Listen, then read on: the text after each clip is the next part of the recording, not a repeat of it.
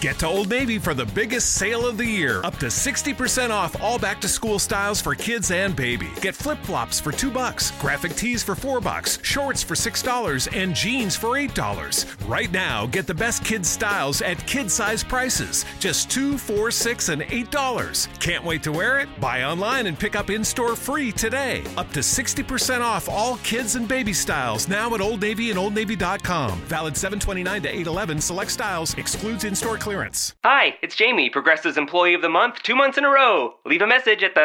Hi, Jamie. It's me, Jamie. I just had a new idea for our song about the Name Your Price tool.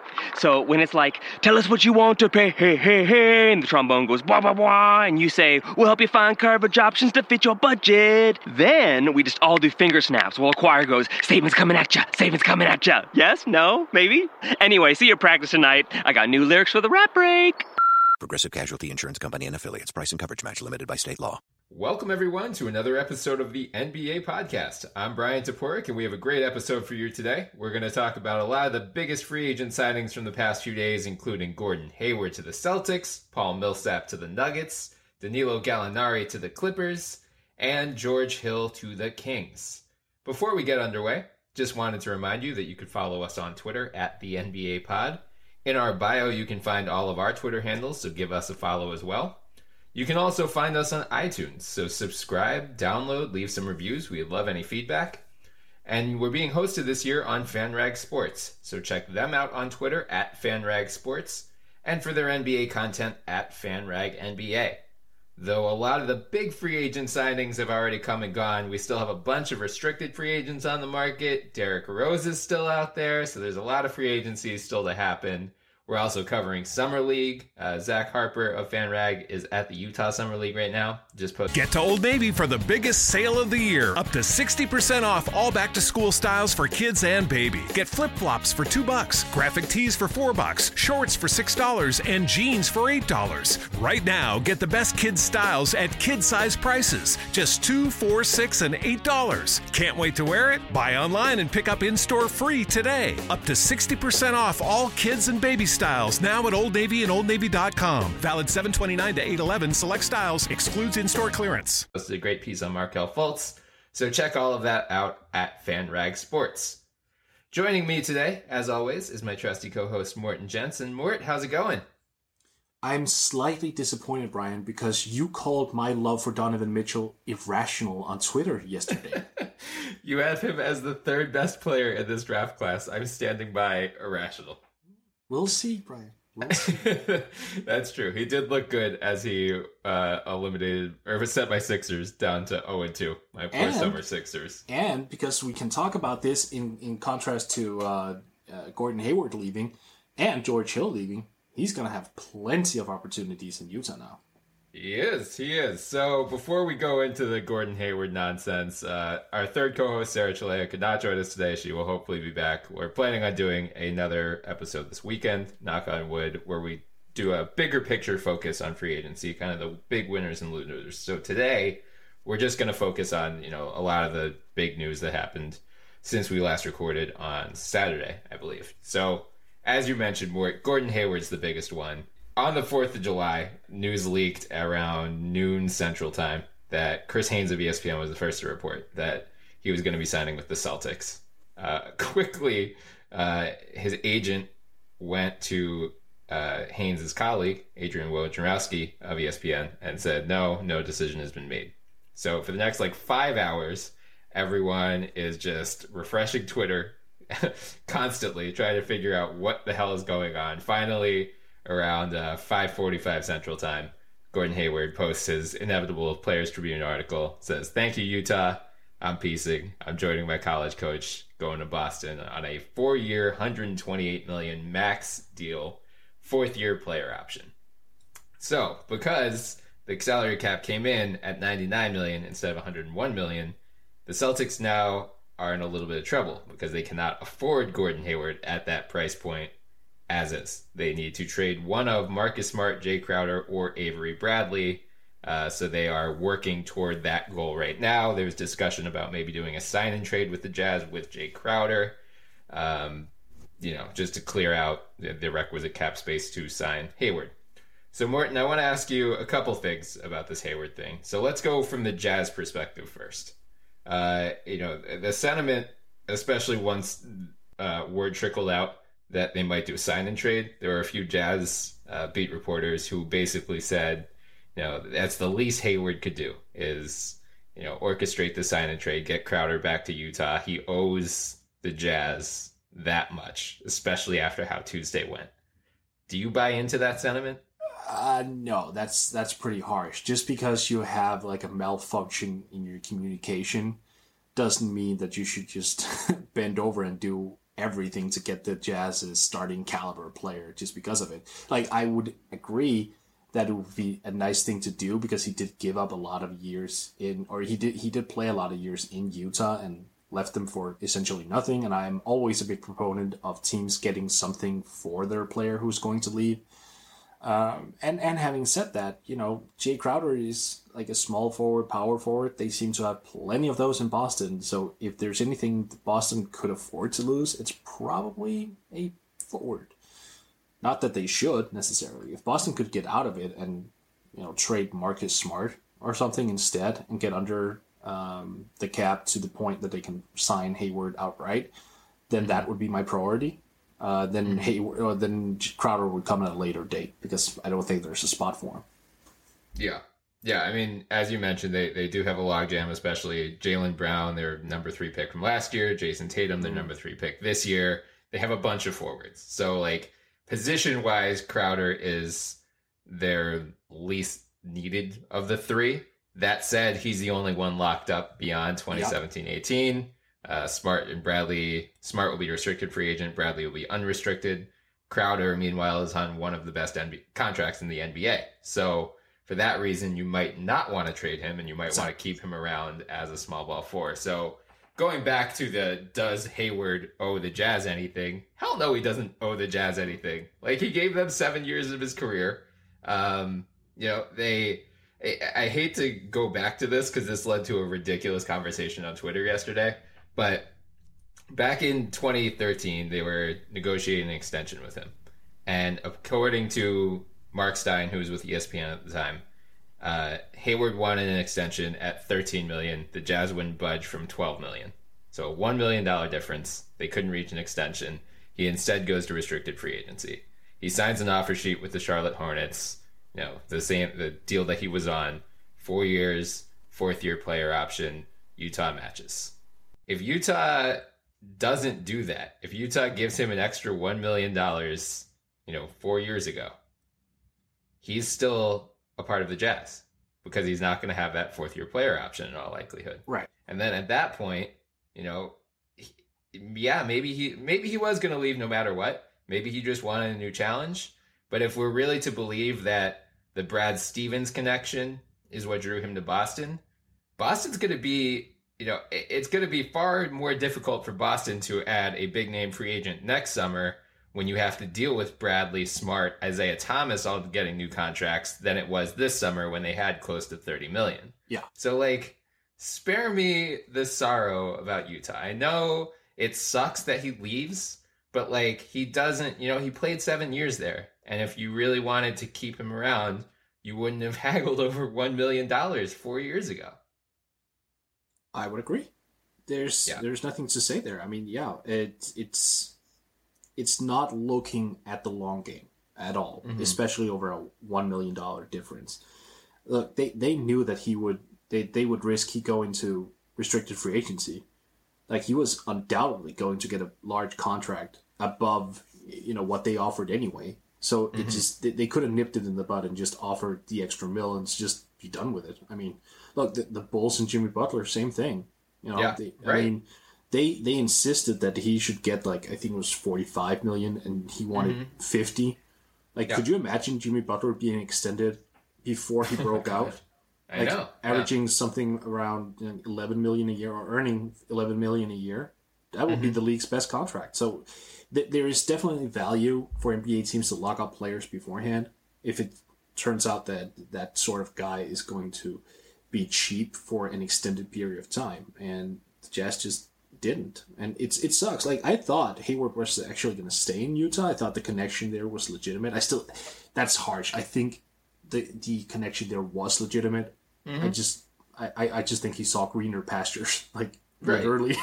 Yeah, exactly. I mean, like that. You look at what the West has done this offseason. Look at the talent flood for, or influx from the East to the West.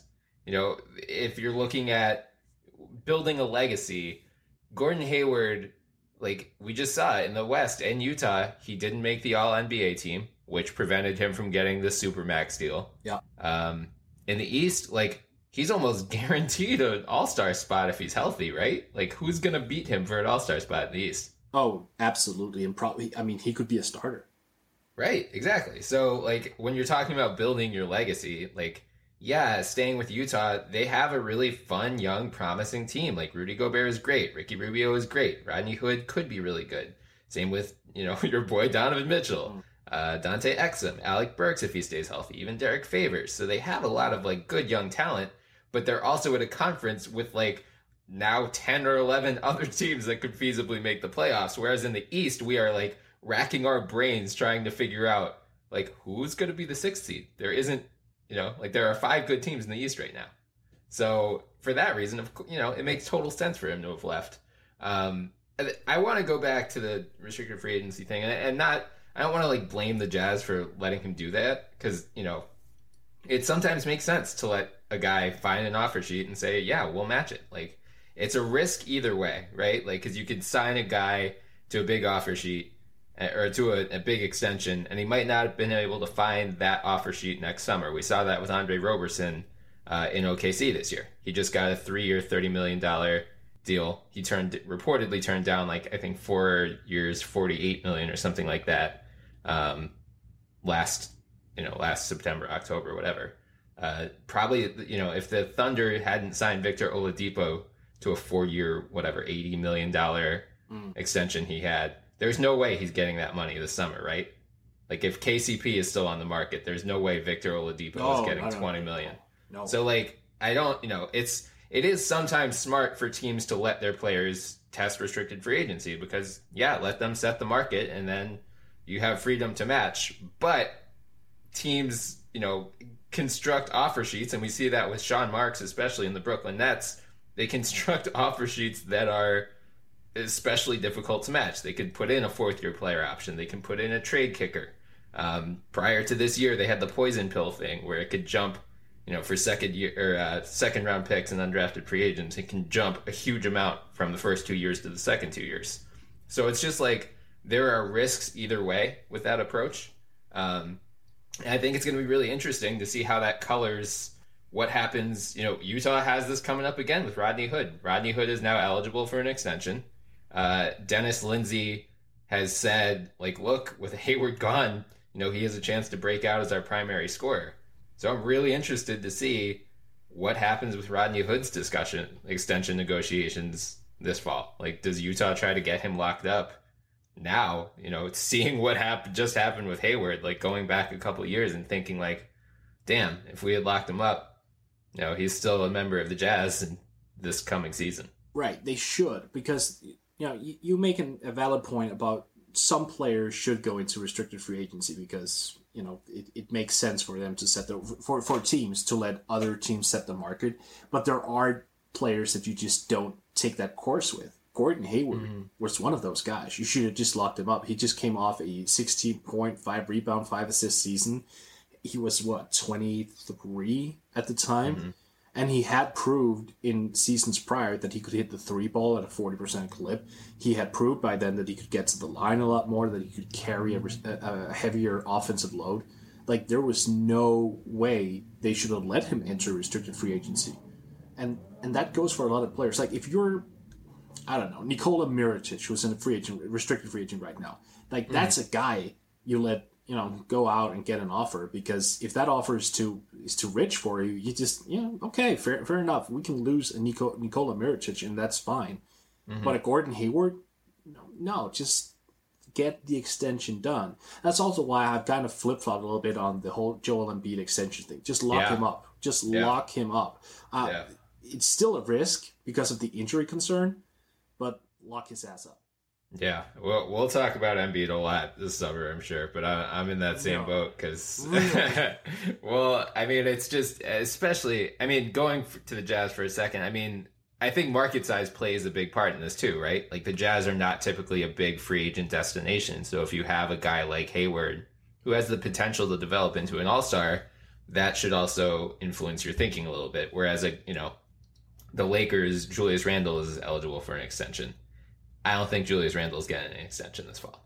Just you know, Yeah. I, y- y- especially because the Lakers are trying to preserve all their cap space for next summer and make their big free agent splash. Like, if you think you can get a big free agent, yeah, sure, whatever, let them test the market. But hmm. for a team like Utah that traditionally does not get big free agents, like you got to take care of your own. And so Embiid is has his own very complicated circumstances because of the injury history. Um, the Sixers can only offer two five year, or they, I mean, all teams can only have two guys coming off of rookie scale contracts signed to five year extensions at one time. So because the Sixers have, you know, they have Embiid, but they also have Ben Simmons and Markelle Fultz. One of those three guys, if you know, if all three of them stay with the Sixers for the next five, six, seven years, only two of them can get the five year max. So like, do you give it to Embiid now, given the injury history? No. And then guarantee that Simmons or Fultz will not get one? Do you wait until next summer? Like there, uh, you know, and and then if it's the five year, uh, it has to be for the max. It has it has to, to, be right, at least right. right. So it has to be at least twenty five percent. You know, you could hope maybe Embiid loves Philly so much. Uh, he just wants the contract security now. He signs a four year extension that's below the max, like Steph Curry did, you know, back in the day, and he becomes one of the biggest bargains in the NBA. Maybe that happens, but then you're sacrificing your t- team control over him. So, Yeah. a lot of complicating factors with Embiid, which we will talk about.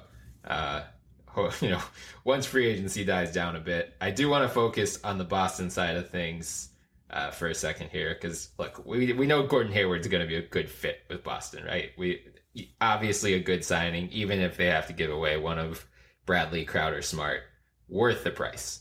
Yeah. That said, how do you see them uh, compared to Cleveland and the East and then Golden State? Does this push them over Cleveland? Are they now a real threat to Golden State, or do you see, still see them as a slight step behind both? they're a threat to Cleveland. That's how I'd put it. Like, I could see them having a hard, tough out series with the Cavs and maybe winning. I, am not sure, like, either way, if they can go toe to toe with Cleveland as of right now, but if they get their reps in, and all depending on what's going to happen with the Cavs, like, team Right. chemistry wise, that might Yeah. just go down the crapper this season. And if that's the Yeah. case, then Boston would be my favorite uh, to Mm-hmm. go on. But I, I think they're a lot closer to Cleveland than they are Golden State. As currently constructed, Boston is not going to beat Golden State. They might get a game in or two if they go that far. And if, if Golden State has like one major injury, knock on wood that that doesn't happen, then sure, they, they might make a series out of it. But good lord, it's still, that hill is just so goddamn big. Right. Yeah, especially, I mean, the cons- defensive concerns with Isaiah Thomas are still there, right? Oh, yeah. You know, he, especially against Steph Curry. Like, Steph Curry's got six inches on him. A rebounding problem still. Like Gordon Hayward Uh, yeah. doesn't fix the rebounding problem. Right. Yeah, which is the one place theoretically that is like the one area of weakness for the Warriors. So I'm with you in thinking, you know, yeah, they're not going to beat the Warriors this year in all likelihood. You know, crazy things happen. Kevin Durant could break his leg. You know, they thought he did last year. So if that happens, it's anyone's ball game. But yeah, as you said, the Cavs, I mean, that's why kudos to the Celtics, and we'll talk about the Raptors shortly as well. But like, I respect these teams for going all in in the East because the Cavs right now, we really don't know what they're going to look like in a year. So like the Eastern Conference, you know, LeBron is riding what seven straight trips to the finals. It seems like he is the unstoppable obstacle. LeBron might not be in the Eastern Conference after this year. So for that reason, kudos to Boston, kudos to Toronto. Like you guys are doing the right thing because you have a team that is already assembled to compete with them, and you might be the favorite in the East come next summer. depending on what happens with Brown. Um, Yeah. so, so let's move to Paul Millsap, uh, and we're gonna. This has just been a theme, I would say, throughout free agency, right? So, like we going into free agency, we all expected the numbers that were thrown around last year. So, a guy like Evan Turner or Kent Bazemore getting four years, seventy million, Joakim Noah getting four years, seventy-two million. The market has not reflected that this summer. So we expected Kyle Lowry you know, when we were worried about Lowry with the Raptors, it was because like, do you want Kyle Lowry at five years, two hundred million? Do you want Paul Millsap at four years, one hundred and fifty million? Paul Millsap with the Nuggets, three years, ninety million, third year team option. Now, Mort, you've been praying that Millsap landed on the Nuggets for a while now. How do you feel about that value for him? I actually prayed for him to land in Minnesota, but with the you know with the caveat that if he were to land in Denver, it would just make so much sense because he's that hmm. veteran presence. I love the deal. I love the fact that teams are handing out the three-year deal as opposed to the four-year deal for these mm-hmm. older guys because Millsap is 32. There would be no sense in signing him for like a full guaranteed four years, and this is essentially a two plus one. So Yeah. I mean that makes it even better if he starts to drop off significantly after age 34, Denver can just cut their loss. That's it's it's just it's smart GMing, uh, and Yeah. for in terms of the fit, I mean, good lord, Nikola Jokic and Paul Millsap playmaking from out of the post or even the high top. Uh, Just they they need to get some cutters and some shooters, and then they could be rolling offensively. They already are. Like they had one of the most potent offenses last year, so th- they only added to it right now. They lost Gallinari, but hell, I'll take that. Yeah, if you're right, if you're gonna swap out Gallinari for Millsap, that's yeah, a trade. That's that's that's a no brainer right there. I mean, Right. I, I and I- and I like Gallo, but he's he's frequently injured. Mm-hmm. He's not much of a defender. He's not much of a rebounder or a playmaker. He's like a shooter and a scorer. He he, he had that one ability that the Nuggets are going to miss now that he could get to the line a ton. Yeah. Paul can do that as well, but I'm not sure that his age is more inclined to to make him like this interior presence that's just going to draw a shit ton of fouls. I have a t- I have a feeling that he's going to step outside a little bit more, also to make room for Jokic. So they need to find someone who can who can draw that foul, and that, that might be Jamal Murray if he gets some driving lanes, or Gary. No, you know what? Gary Harris Gary probably Harris, a bet, better bet because he's built like a tank. right. Right. Yeah, exactly. And they have, as you mentioned, they have the shooters. Yeah, they're going to miss Gallo, but Millsap has three point range. I mean, he's not a Gallinari level shooter, but, you know, he can at He's least okay. stretch the floor. Yeah, he's passable. And but they Jokic can have, yeah, Jokic shoot, can shoot. They have Harris. They have Jamal Murray. Mm-hmm. They still have Wilson Chandler. They have Will Barton. They've got some interesting options. I, I like the Oh, wait a second. Oh no, too soon. um, I like them though because like you know we've been talking a lot about positionless NBA and like do you need a ball dominant point guard in this era? Like Denver might go completely point guardless, right? Like Jamal Murray will be the de facto point guard, quote unquote. Yeah. But like at any one point, it could be Jokic, Millsap, Harris, or Murray leading the offense, which is going to make them a nightmare to guard. Well, you, if you go back all the way to, back to you know Phil Jackson's Bulls and Phil Jackson's Lakers, there wasn't that traditional point guard. That those were theoretical shooting guards in the point guard position because Derek Fisher was not a traditional point guard by any means um, True. I mean, imaginable. He was a spot up shooter. He did not handle the ball a whole lot. Kobe did. Mm-hmm. Ron Harper, not the best spot up shooter, but he was more like just a security blanket. If everything fell apart, you could give him the ball that he could handle a little bit. So we've seen this before. Now we're just seeing it switch because the big men of the game have gotten guard skills. Yeah. And that is, I mean, that's wonderful, especially for Jokic. Like, Jokic is going to be a point center. And if we look at the Clippers who got Gallinari, they're probably going to go point Blake yeah. all throughout the season. So uh, we are definitely seeing an, an NBA that has taken this positionless basketball um, to, to its core, really. And it's really, really interesting and very exciting. It's also kind of ironic that this movement lands in the middle of the golden age of point guards, though. I know. yeah. But I mean, you know, look at Lonzo Ball. Yes, is a traditional point guard. Uh, you know, I'd say a lot of the other guys that came out this year, especially in the draft, like they don't necessarily fit the archetype of a Chris Paul, of Right. a you know they they're more in the mold of like Dennis Smith Jr. got a lot of comps to Russell Westbrook, which you know I don't know if he's as athletic because I don't know if anyone's as athletic as Russell Westbrook, but he's that type of player. Um, Right. Markelle Fultz, the Sixers are going to use as a combo guard. His first summer league game, they basically played him at the two. So yeah, you know, it is funny that we do still have all of these elite point guards, but like I think the we, we've said it time and again before. You know, the Warriors have proven having more shooters, more ball handlers, more passers on the floor just makes you that much harder to guard. And to your point about Denver, once you know Jokic got off to a slow start last year because they were trying to force him and Nurkic to play together and just didn't work out. But then once uh once he moved back into the starting lineup and Nurkic got benched, I think it was December 15th. I'm pretty sure the Nuggets had the best offense in the NBA from that point forward. So like adding Paul Millsap to that core, that leads into my next question. You know, again, we've seen the West at pretty much every team has gotten better, uh, with the exception of maybe the the Suns, who really haven't done that much. But even they got Josh Jackson, so they've gotten better. Every team has gotten at least somewhat better. So where do you see Denver falling in the playoff hierarchy now? Oh, are we- already at that point where we have to discuss playoffs? Good lord, Bryan. Yes. Oh, you're putting me on the spot here. I, I don't. Yeah, Millsap is just such a huge weapon for him, especially in terms of his leadership, his experience, his defense. Eight seed, something around that. I mm-hmm. mean, here's the thing: I can't look at the Western Conference and say, "Oh, Denver is like a top five team." I just, Yeah. I can't. But I also can't be absolutely certain that they're you know, not a playoff team, it's really up in the air. There are so mm-hmm. many dangerous teams right now. You have Minnesota, who last year was on the outside looking in.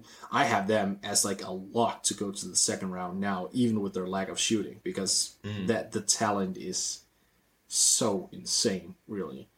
You have Dallas, who got surprisingly better. They could fight little, at least a mm-hmm. little bit. Memphis is probably going to go a little bit down because they lost Zach Randolph and you know Marc Gasol is getting older. Mike Conley is getting older. We're not, you know, Vince Carter might leave as well. We're not really sure. Yep. he, he took a meeting with the Kings, I know. Yep. Tony So- Allen might leave. JaMychal so- Green, it sounds like, is going to leave. Yeah. So, So, yeah, Grizzlies are definitely getting worse. yeah, they're getting worse. Ah, It feels sort of safe to say the seventh or eighth spot, right, for Denver. Yeah. Yeah, see, I mean, that's that's kind of what when we can seg right into the Clippers here with Gallinari, who they've acquired in a sign and trade, three years, sixty-five million. I think it's all fully guaranteed.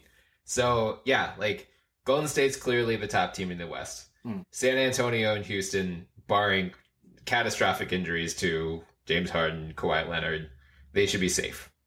After that, it's like Minnesota, OKC, Denver, Portland. I feel pretty good about all of them, but that's already seven teams. Now we've got Utah, we have the Clippers, we have Memphis, we have Dallas, we have New Orleans. We have And we- Sacramento. Right. We have the Kings. So like I mean, there are feasibly you know, I- I'd probably put the Kings outside looking in on the playoff picture. yeah, Uh, but still, like they're not going to be as bad as they were.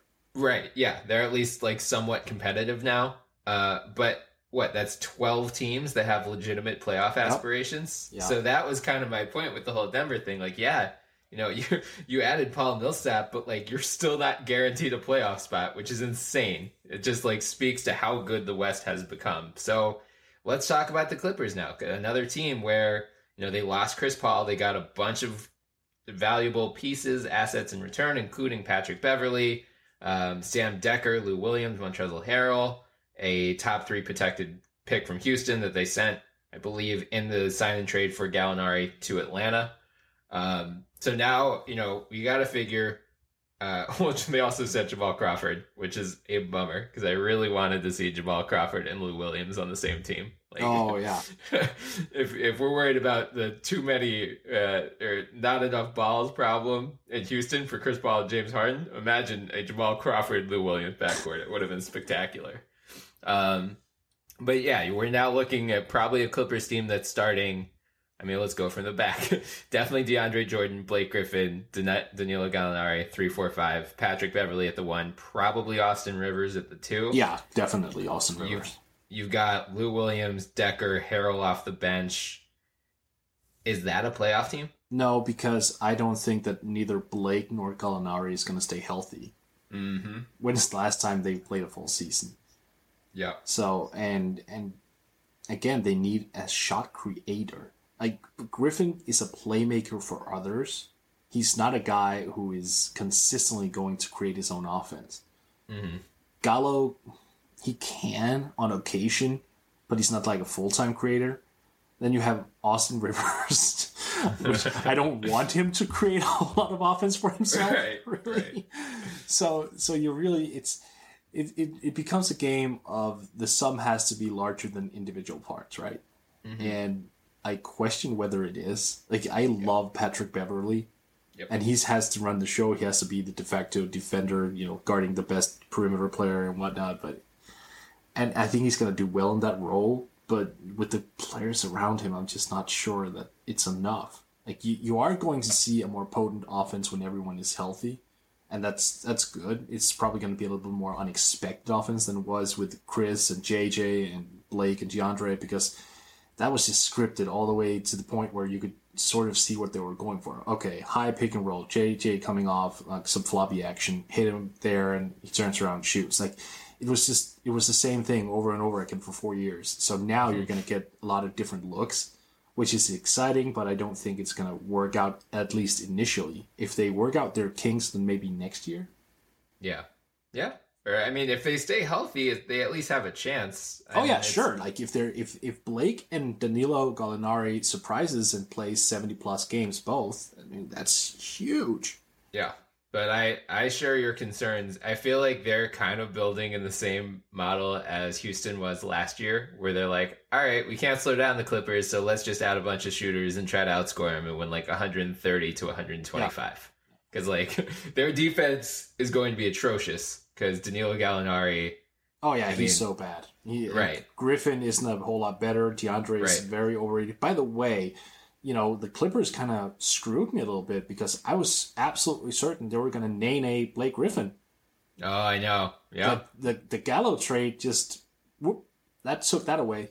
Yeah. Well, I mean, you know, they could they could try to flip him later, I guess, but Doc Rivers, yeah, as long as Doc Rivers is in charge, they're not going to try to rebuild, and they're just going to trade away draft picks and be hard cap forever. Um, let's move over to the Eastern Conference for a little bit. We've got Kyle oh, you mean Lowry. the D League? Yeah, G League. G- oh God, yeah. G League. Yeah. Um, Kyle Lowry and Serge Ibaka both coming back to the Raptors. Lowry three years, 100 million. Ibaka three years, 65 million. Where, what did you think about those two deals? love the three years again. I've said yeah. it before. I'm saying it again. Even even with Ibaka, because look, I love Serge Ibaka, but his game has slightly declined. I want to say. I'm not sure if that is controversial, but it does seem like he isn't as explosive as he used to be. So mm-hmm. I think that could have factored in a little bit. Um, three years for him, three years for Kyle. It keeps the core together for for a three year window to just take all out advantage and honestly hope for injuries for their part, uh, perspective for mm-hmm. Boston, mm-hmm. Cleveland, and Golden State. But it, it's not going to make any sort of difference. They're probably going to be a second round team. Maybe they get lucky one year and make the conference finals again, and then that's about it. But I like the fight. I like the strategy. And also, these contracts are now tradable. Yeah. It's not like they are going to get locked in for years and years and years and years. Right. Yeah, I mean, it sounds like right now, I believe with those two contracts alone, they're in the luxury tax. So it sounds yeah. like they're trying to shed contracts. DeMarre Carroll, I've heard floated.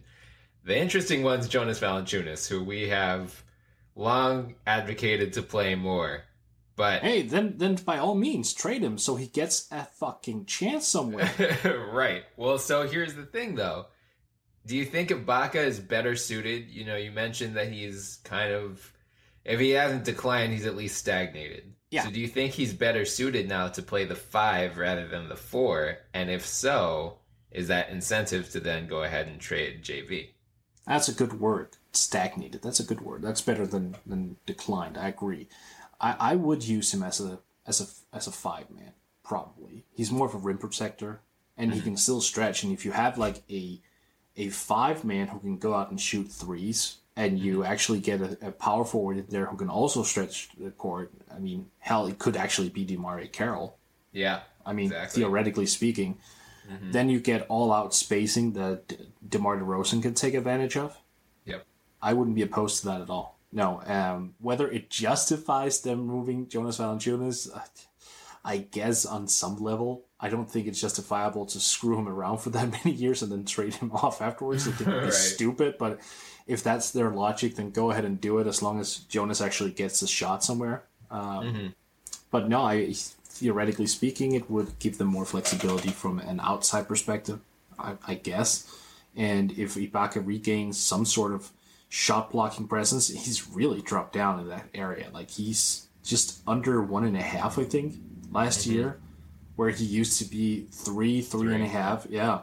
I mean, if he can regain just some of that, that would be huge for the center position for, for Toronto and would also give them a much needed shot blocking presence. Like, that's the one thing I always felt they really needed when you looked at them. You never feared going up against them because you knew you could take it to the rack. You mm-hmm. always knew that you could go against Jonas, you could go against Patrick Patterson, you could go against these guys because there just wasn't that defensive interior presence. Like if you move Ibaka there and tell him, you know what, just focus on two, no, three things honestly: block shots, rebound the basketball, and hit open threes in transition.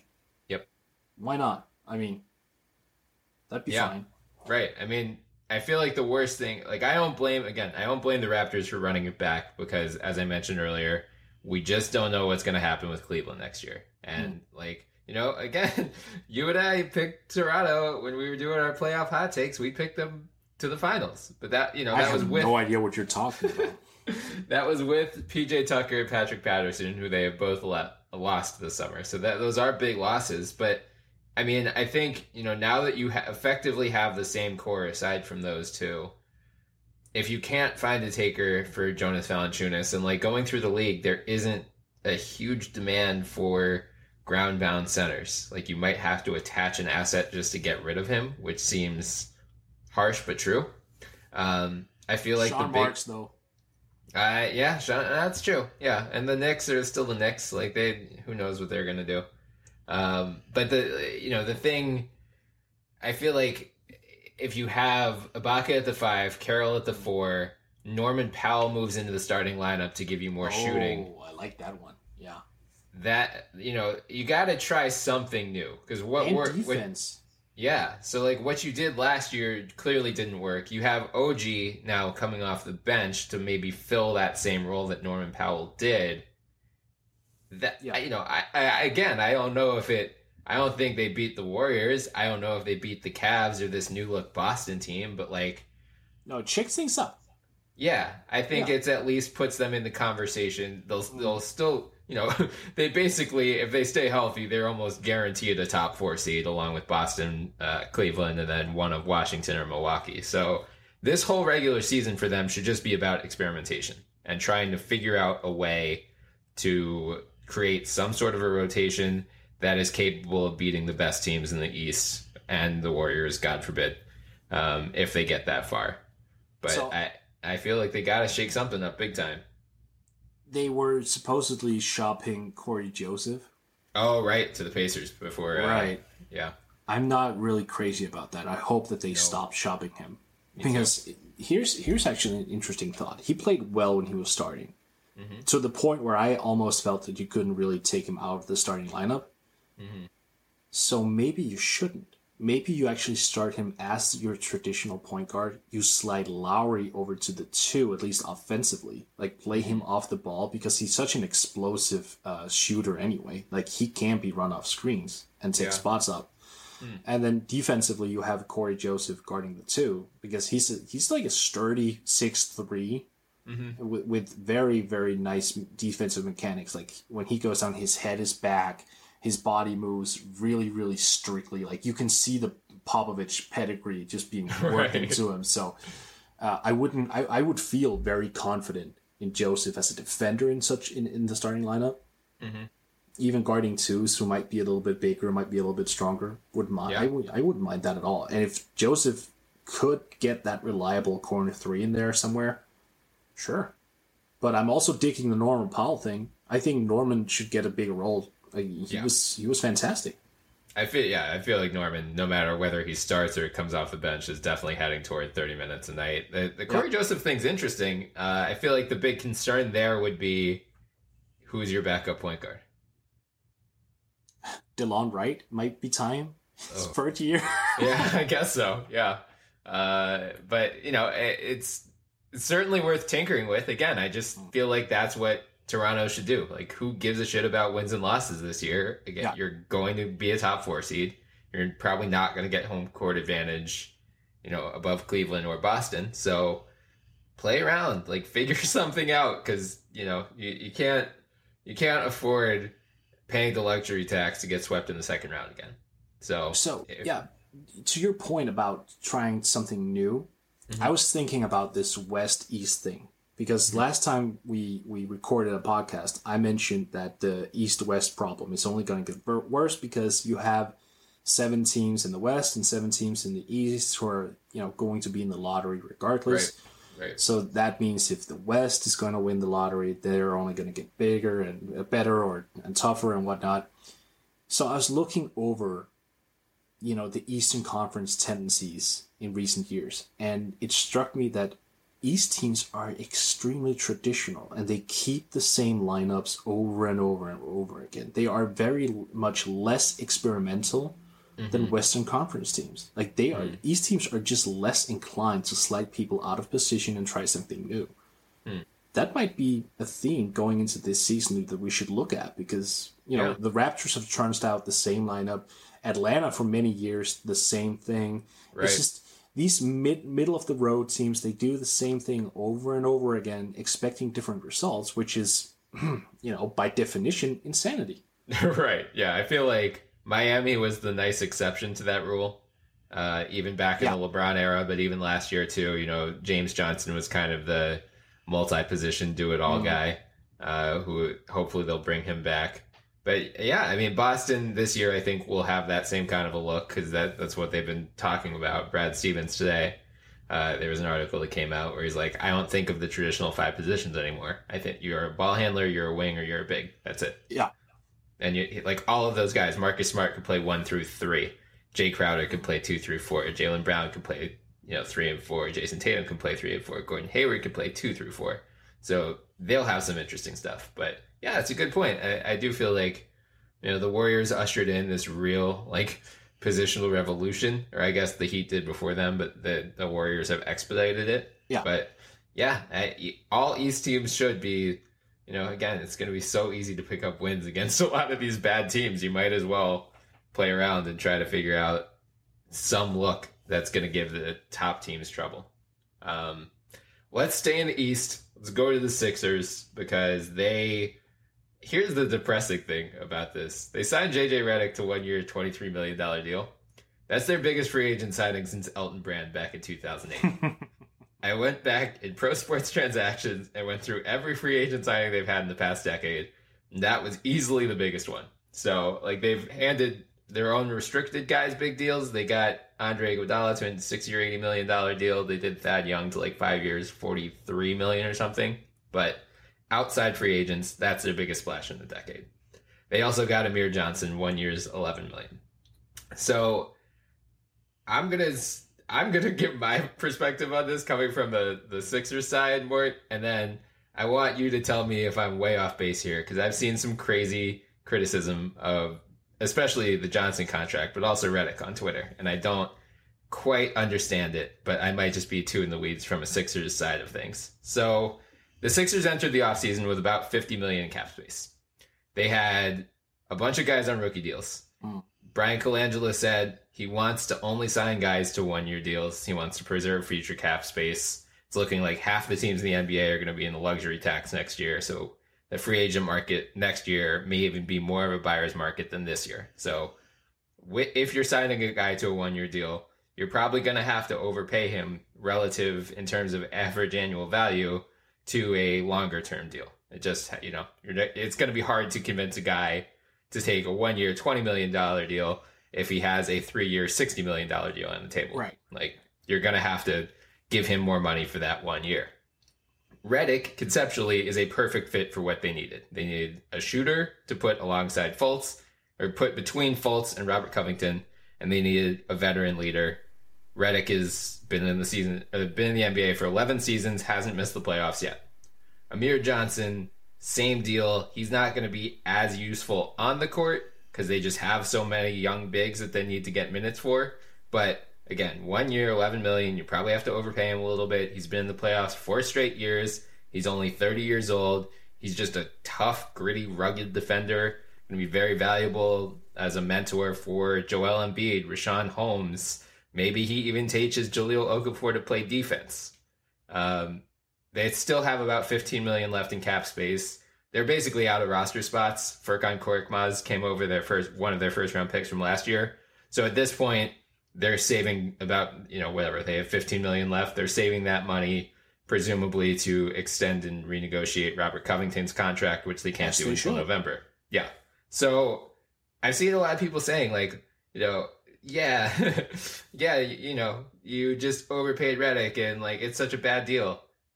Am I like why why am I missing that this is a bad deal? Am I missing something or was this just a logical thing for the Sixers to do? I think people are missing something. It's a one year deal. Like, okay, so people need to understand this. This isn't about the amount, it's about the years. The amount doesn't matter in a, on a one year deal. It lit, literally does not matter if he got paid 30 million. Right. Does not matter at all. Yeah. It's the flexibility that you gain of not tying up money in the future.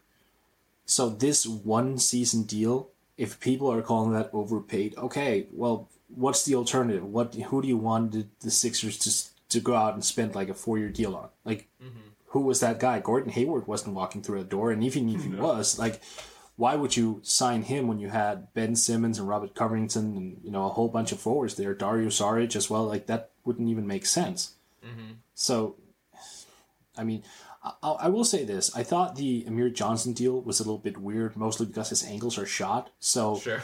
yeah. that's that's I, I don't think he's going to play a lot, and that Yeah. just seemed a little bit weird to me. But I mean, look, from everything I've heard, Amir is a wonderful locker room guy and a great leader. Yep. And you can't really put a price tag on that. So 11 million for a guy who is primarily going to be a voice, while that sounds, you know, like a lot, it's a one year deal. It doesn't matter. Like pay the man, just show him your appreciation for being a, a mentor. That's fine. I, I have zero problems with what Philly has done this year. Like if they had signed Redick for like three years, sixty-five million, mm-hmm. Then you know I probably would have taken it because I think Redick's game is going to age well. right. But it would it would still have been a little tougher to swallow. But had it been two years, forty-six, no problem whatsoever either. Like that's not a long-term deal, and you can move it next year if push came to shove anyway. So uh, no, I don't think you're missing anything. Okay, yeah. I was just making sure I wasn't totally off base here because I I love. I mean, yeah, the Amir Johnson deal, whatever. It's you know, it's a lot of money for a guy who's not going to play that much. But as you said, great locker room presence. Yeah. Hopefully, a good guy. You know, just to teach the kids something in practice. Like that's where he's going to make. especially. Yeah, that's where he's going to make his money. He's not sure he's not going to play much, but like he's going to impart valuable lessons to a core of guys, none of whom who have reached the playoffs or even sniffed the playoffs. They haven't cracked 30 wins. So like having those two guys around to teach teach them about like rest habits, teach them about the importance of having a good diet. Like there are all things that these guys, you know, this is going to be Markelle Fultz's first year in the NBA. This is Ben Simmons' first season because he missed his entire rookie season. These guys have not through, gone through the grind of a full 82 game season. Joel Embiid, three years into his career, has not gone through the grind of staying healthy through a full 82 game season. So Gotta lay Having- off the Shirley Temples, Joe. he can do whatever he wants. He's he is the prince. Um, but you know, it's just it, that's the price. If you don't have the roster spots to sign that many more guys, like it could come back to bite them. You know, it right now with an Avery Bradley available, Avery Bradley would have been a great conceptual fit on this team. So you know, You if- can afford him next year. Right, exactly. So and like you're you're gonna Boston's not just giving away those guys. You're gonna have to Right. give up something in exchange. Like I would not give up Richaun Holmes and like removing the top one protection on that Lakers pick for Avery Bradley. Oh Bradley. God, you have Richaun Holmes as well. Jesus, Yeah. the, de- the depth is so real. Yeah. And Jonah It's- Bolden's showing flashes in summer league. Bolden, yeah, who's like a shot blocker slash three point shooter Mm-hmm. for the center position. That's just yeah, Yeah. Who's already better than Jahlil Okafor? yeah. Look, look, Um, seriously, you guys have as much a problem in terms of a logjam up front as Boston does with its small forwards right now. Yeah, I know. Well, luckily all those guys are locked up. You know, Saric has three more years on his deal. Simmons has three more years on his deal. I think Richaun has two more years, so it's not a- as much of a pressing problem as it is for No, no, Boston. but- but, yeah, it will be. It's going to be at some point, and And it's Boston needs a rebounder. Like if you could package Richaun Holmes and some stuff for Avery Bradley, yeah. I mean, you know, Why but not? that again, you said it. Like they could afford him next summer, and they don't have to give up anything. So, like That's when true, Redick's yeah. deal expires, go after Avery Bradley, which I think it would not surprise me if they do that. You know, he's just such a perfect conceptual fit next to Fultz, especially. Yeah, and Um, he is like he, he is the rich man's version of Redick anyway because he plays defense. Right, exactly. Yeah, he's a little bit shorter, but right, he's not a complete tire fire on defense. So yeah, yeah, that's uh, those are your Sixers hot takes for the week. Everyone making fun of like, yeah, sure, it's weird that Redick is making twenty three million and now Kevin Durant is going to make twenty five, but like, you cannot compare the two contracts in a vacuum. oh God, have you? Yeah, all right. So Like, if I'm not going to name names. Yeah, I'm not going to name names, but someone on Twitter the other day made that comparison, and it was like you could not lack more nuance if you tried. But Like the two just- teams. that's not even apples and oranges. That's like apples and a microphone. Doesn't even make sense. right, exactly. The two teams could not be like further removed from you know the Right, where- and the situations as well, because Durant took a pay cut as well. He, he Yeah. like what was it, seven million off or nine million? I'm not even nine. sure. Well, I- yeah, if he took if he wanted the full max, it was nine million. yeah, nine million, right? Right. And and he signed a one plus one, so you know that money is gonna, he's gonna get his money. yeah, and right. ag- and again, one year deal. I mean, really, why are you having having this debate right now? It's a one year deal. Doesn't matter. Let's move Yeah. on. Right, I- you started it. Let's move on. all right, cool. Uh, all right, let's go to the Kings. Uh, George Hill, three years, fifty-seven million. I think it, the third year is either partially guaranteed or Yeah. fully partially guaranteed, right? yes.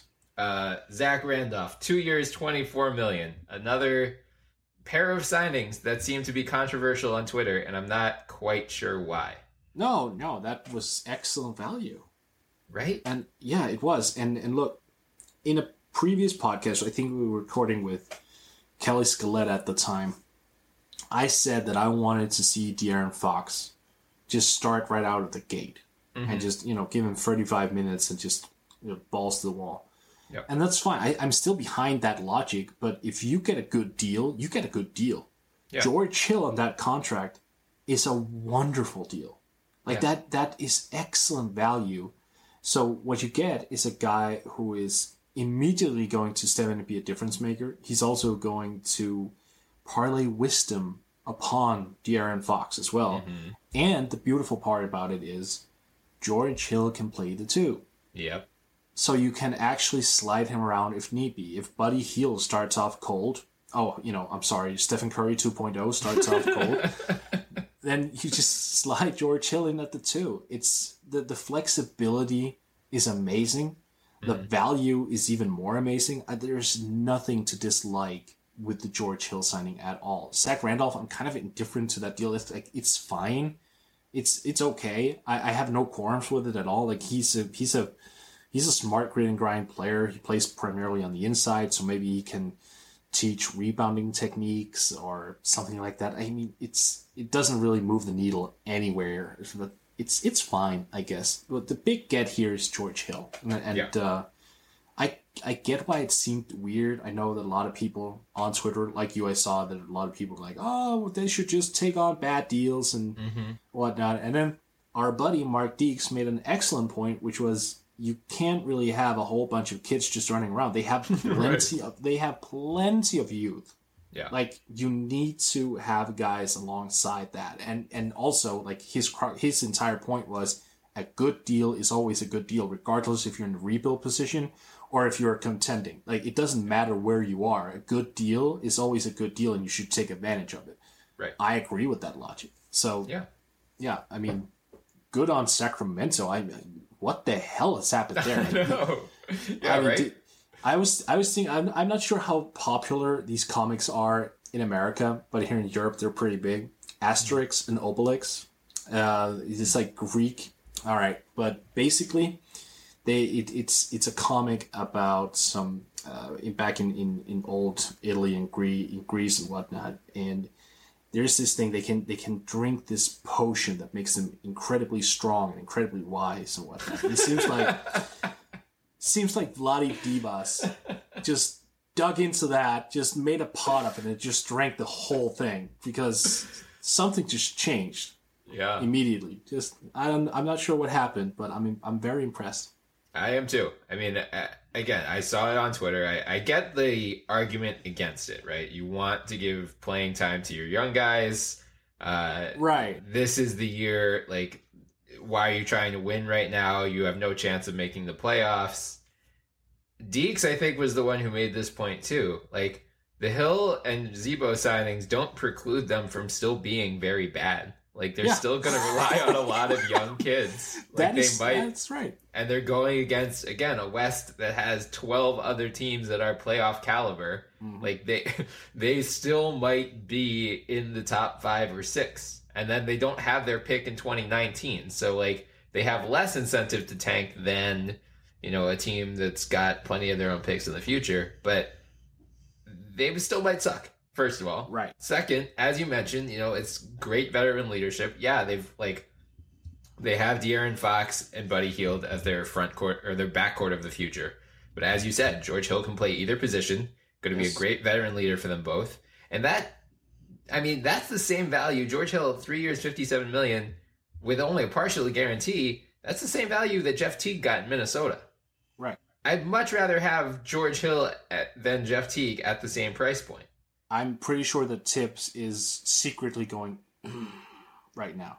Yeah, Because- I yeah. I wonder if Hill had a higher asking price because there were reports last offseason or last uh like toward the beginning of last season they turned down I think it was a four year eighty million extension with Utah. Yeah. So I'm wondering if he had inflated Oh, he- expectations based on last sure. year.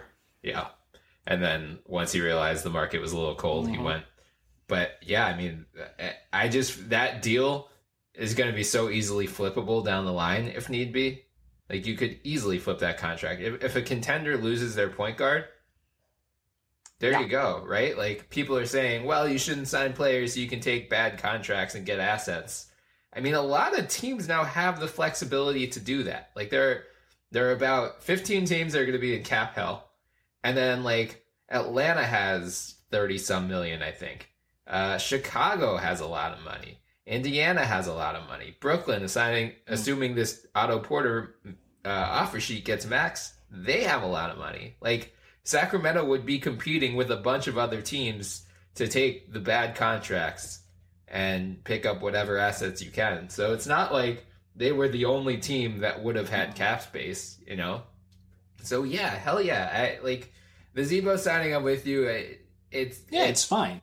Yeah, it doesn't bother me. It's two years. I mean, they have a bunch. Again, it's like Philly. They have a bunch of young bigs. You know, they have Right. Skal and Willie Cauley Stein, and now Harry Giles and Papagiannis. Like they have a bunch of young guys. Z-Bo will be a great influence on them. Oh, he'll kick their ass. That's the Right, thing. exactly. Like, he'll kick their ass in practice. Like he'll get them game ready. I'm I'm sure of it. And to go back to like the backcourt for a second, just to wrap that up. Even if we take like a basketball approach to it, if you have a three guard rotation, primarily. Like Yep. for the two, for the two guard spots, that's 32 minutes a night for each. Right. Plenty of time. You're not, you know, De'Aaron Fox might not even crack 28. Like I want Yeah. him to play 35, but uh, you know, the Kings might say, you know what, well, 28, 25 was maybe if you go a little low. And Buddy Hield might even might not crack more than 30 anyway. So there are plenty of minutes to go around as well. Yeah. I mean, it's just it's, You can also seems- tinker with. like, You could put Buddy Hield at the three at times if you like. If we're talking about creativity here, like right. you know, throw throw shit at the wall. You're Sacramento, like you, you're not Yeah. gonna make the playoffs this year in all likelihood. See if Heels can play some small ball three, and then like you could have you could conceivably have a lineup with Fox, Hill, and Hield all on the floor at the same time. Yep. There's I've seen no downside to this whatsoever. So yeah, yeah. Okay, Weird glad, times. I know. glad we reached a consensus there. All right, let's talk. Before we go back to the Warriors, let's talk your boy Taj Gibson going to the Wolves. Two years, twenty-eight You did. You've been on this for about three months now. Oh no, no, no, no, no. More since the that, OKC actually. trade. Yeah. yeah, Yeah. So five months, I should say. Um, how do you like Gibson's fit in Minnesota, and did you like that value for him? Oh, I hate his fit in Minnesota. That's why I've been talking about it for six months. uh, no, it's wonderful. I I think he is just such a Thibs guy, and with Jimmy coming in, it just it, this was just like the perfect roll of the dice for a power forward. Like I'm sure they went after Millsap initially, and then Millsap crossed them off their list. That's fine, makes sense. Um, and then Taj is right there, and and I know that he is declining slightly, but mm-hmm. you know he's 32. But his game is still so effective. He's a high intensity defensive forward who can rebound, who's still athletic at his age. Like he's not a guy who is who's got shot angles or shot knees and whatever. He can still get up there. He can switch onto smaller players.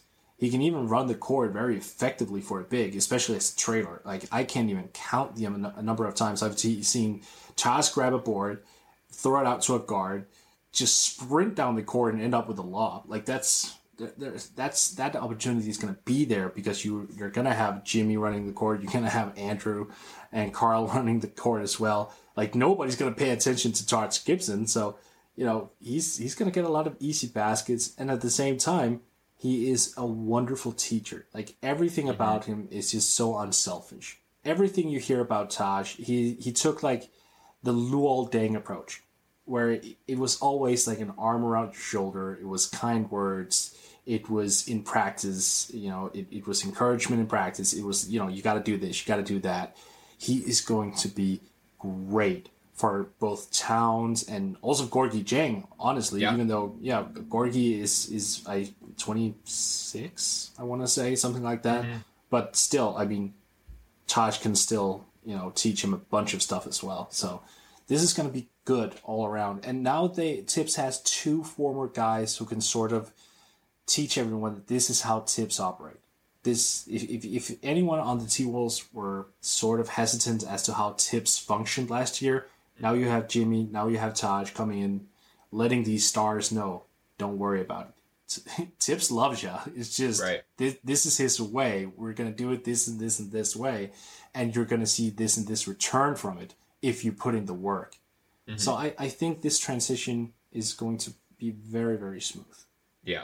Yeah. Uh, the one thing that people seem to be worried about is the spacing, right? Because in theory, I, mean, I guess Teague somewhere is either Teague or Karl-Anthony Towns is your best three point shooter right now, which is not ideal. So are you worried about that at all?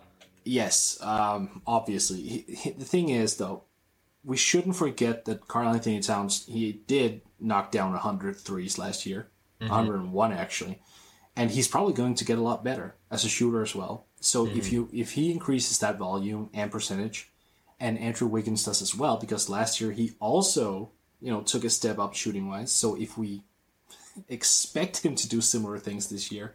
And if Jimmy can maintain that 37% level that he did last year, mm-hmm.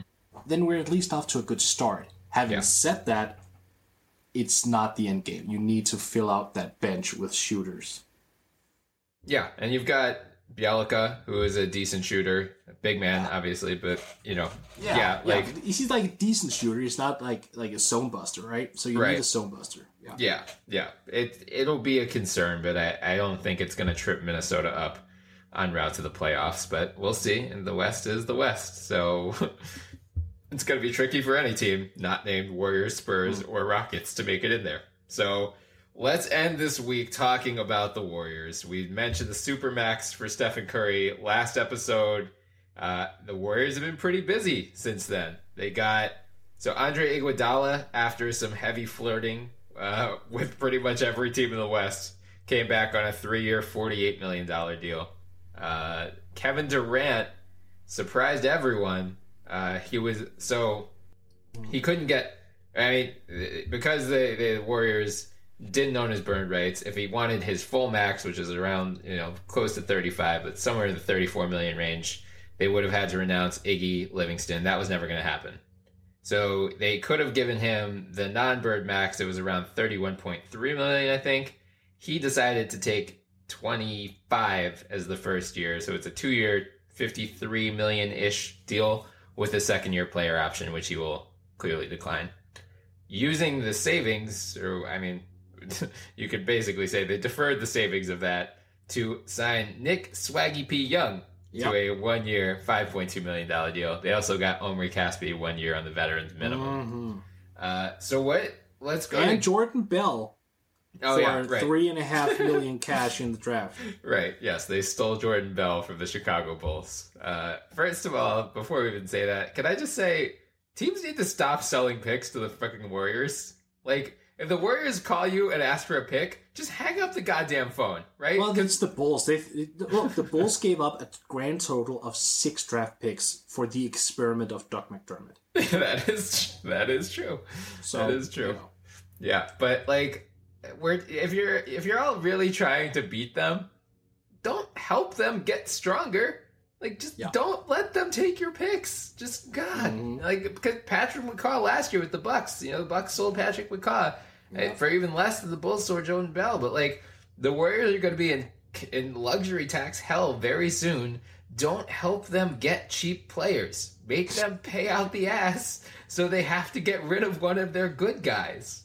It's oh, it's crazy. Uh, all right, but let's talk about Durant first. What do you think of his de- his decision to give up so much money? Well, if it meant keeping Iggy around and Shaun Livingston around, that's pretty selfless. Mm-hmm. Pretty awesome. Yeah, Uh, I, I do hate the fact that a millionaire is going to save a billionaire money. yeah, That the the overall line of thinking there, I always hate that. I think a guy should get paid what he's worth. But I get it. He they want to build this dynasty, and he's he's looking at the big picture right now. Like Durant, at this stage of his career, he's not looking at scoring titles. He's not looking at individual accolades. He's looking to get those three, four championships down, and he's doing everything in his power to make that happen because he knows whatever money he's giving up, he's gonna make in the other end, like commercials, shoe deals, whatever. He's he's nearing that that area where he's becoming a symbol. Mm-hmm. So now he's trying to just pull it all forward because his legacy is going to take care of him financially. I mean, look, there there's not going to be any monetary needs from, from his perspective, and getting Casspi, Nick Young, like those are the acquisitions that just makes your dynasty, like in the mm-hmm. long run. Yep. If Nick Young could have a good season and Casspi as well, for that matter, they could re-sign again next year for the minimum, both of mm-hmm. them, and Yep. then you just carry that on like that. This is the Steve Kerr, Jud Buechler acquisitions of the old Bulls. Mm-hmm. So uh, I, I'm absolutely loving what Durant is doing for the sake of the team, even though he should get paid more. right. Uh, but no, it, it's the Warriors have had an A plus offseason so far. It's Yeah. ridiculous how well they've they've pulled through here with everything. You would all, honestly think it was it was David Griffin running their their operations because he did so much for the Cavs, like Right. no available things and, and Right. Right. yeah, so it's it's been amazing for them. I mean, Yeah. I can't even wrap my head around how good a summer they had. I know. Yeah. I mean, they replaced Ian Clark, James Michael McAdoo, and Matt Barnes with uh, Nick Young, Omri Hmm. Casspi, Jordan Bell. Like they've got they got better on the fringes, and that's Did they where. renounce Ian Clark? uh, I don't know if they have actually. Yeah, maybe they'll even bring him back. And Right. JaVale, JaVale McGee is still floating out there. He's flirting with. For a minimum? uh, yeah, I mean, and Zaza's Dude. still out there too. That bench could make the playoffs. yeah, in the East.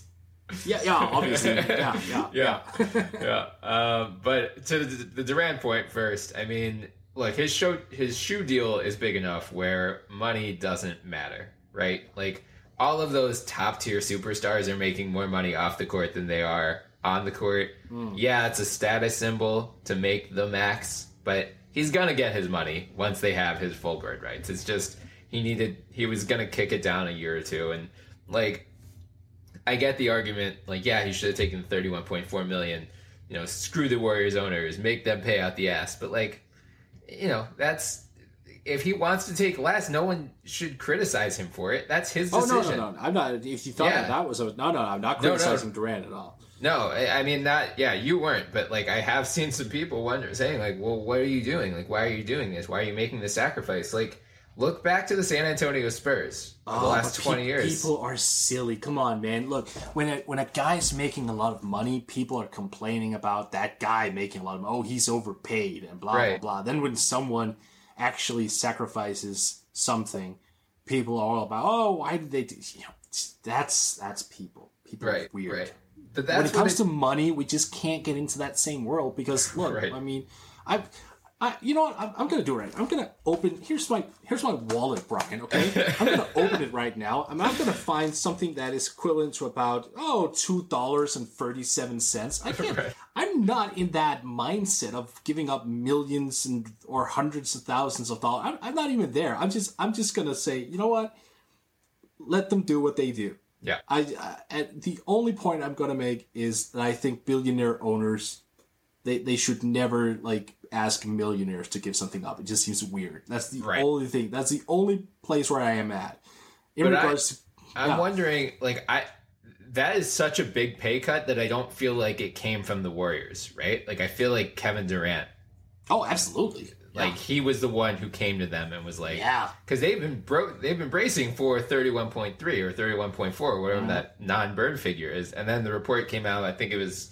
Uh, Monday or Tuesday, where it was like, oh no, he's taking 25. And it was just like, whoa, okay. Durant is right. He's riding the entire Love City, you Yeah. know, thing going. He's he's in a tent somewhere, smoking some very fun tobacco and just having fun sharing it and Yeah. you know he's he's he's having fun i mean Right. he's enjoying where he's at right now everything is just kumbaya and Yep. it's it's kind of wonderful actually Yeah, I know. It's really nice. Like, and he's back on Twitter, which is great. Everyone missed Kevin Durant on Twitter.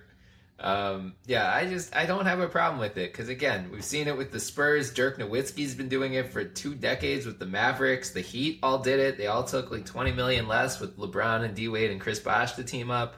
So like, yeah, he didn't need to. I mean, he was allowed to take 31. He could have he if he wanted to, and I think the Warriors would have been fine with that. But I'm also cool with him taking less. Like, good for him if he feels financially secure and he wants to save his owners a few bucks now so they pay more down the line. That's you know that's fine. Like, do you do you, Kevin Durant? No one, none of us should criticize what he's doing because I, frankly, if it was our teams, we'd all be ecstatic. Like, if Joel Embiid doesn't want a five-year max next deal uh, next year, and he's like, "Yeah, I'll sign for four years, forty million.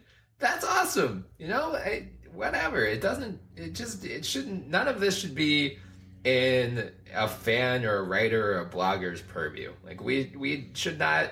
You know, it's bad enough that writers have control over the all NBA teams, which actually has severe ramifications, financial yeah. ramifications for people like, you know, Anthony Davis or Gordon Hayward or Paul George this year. Like, Mm-hmm. the, we should leave the money part out of it. So that's that's my. I, I would. I would agree with that. I would agree with that. Like I saw some of the votes for all defensive team. Oh my god.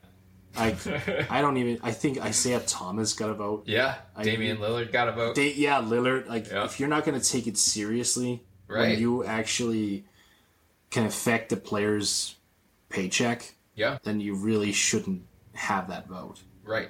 at Yeah. all. Exactly. It seems irresponsible to me. Yeah, yeah. Uh, all right, so next time around, we will talk more about the free agent signings that come, or we'll hit some of the more minor ones as well. We'll also talk the big winners and losers of the offseason, and then we'll get some in, get into hot summer league take territory, so you can finally rant and rave about da- Donovan Mitchell, Mort.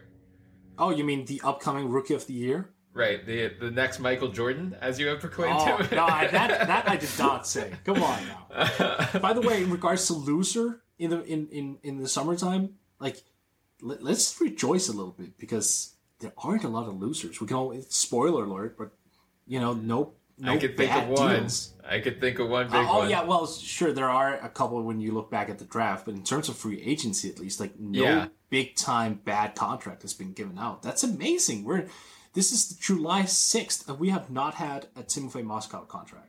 That is true. Yeah. That's wonderful. It is. Well, it's. I mean, it's wonderful. it's Oh, yeah, wonderful right. for You wanna see but the- I, yeah, yeah. I really Yeah, you like wanna watch the world chaos. burn. Yeah, Yeah. exactly. So I'm kind of bummed, but that's uh, kudos to NBA GMs for realizing that spending money just because you have it is a really bad idea. You can always save it and roll it over until next year. So. Uh, just again, wanted to remind you all that you can follow us on Twitter at the NBA Pod. In our bio, you can find all of our Twitter handles, so give us a follow as well. Also, check us out on iTunes. We'd love it if you subscribe, download, leave some reviews. Any feedback would be great. Um, and check us out on FanRag Sports at FanRag Sports on Twitter, and for their NBA content at FanRag NBA. It will be very busy all summer. I'm still pumping out some fantasy takes about free agents. I'll have a fantasy preview coming out in August, one of every team every day. So lots of good stuff, even as we head into the dark days of the offseason. Until next time, I'm Bryan Toporek, and I was joined today by Morten Jensen. Have a good one, Mort. I will. I'm going to watch Spider Man right now, so yeah, Very jealous. You'll have to let us know how it is on the next episode. I will. All right. Take care, Brian. You too. Motivation with Amazon Music. You're still in bed? Didn't you go running? Oh, I overslept. I'll go tomorrow. I'm getting in the shower. Alexa, set an alarm for 5 a.m. tomorrow to Hard Rock Music. Okay, I'm up.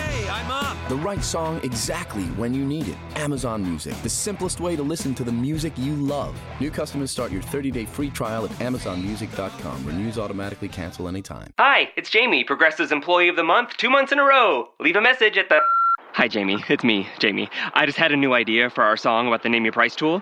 So when it's like, tell us what you want to pay, hey, hey, hey, and the trombone goes, blah, blah, blah, and you say, we'll help you find coverage options to fit your budget. Then we just all do finger snaps while a choir goes, savings coming at ya, savings coming at ya. Yes? No? Maybe? Anyway, see your practice tonight. I got new lyrics for the rap break. Progressive Casualty Insurance Company and affiliates. Price and coverage match limited by state law. At ACE, we believe there's nothing better than helping kids. That's why we've been proud to support Children's Miracle Network hospitals for over 25 years. This Friday through Sunday, get our 5 gallon bucket and 20% off almost anything that fits inside when you donate $5 to support Children's Miracle Network hospitals. And like ACE, CMN hospitals are local, so the money you donate helps kids near you. Ace is the place with the helpful hardware, folks. Offer valid at participating stores on regular price merchandise only. Additional conditions and exclusions apply. See store for details.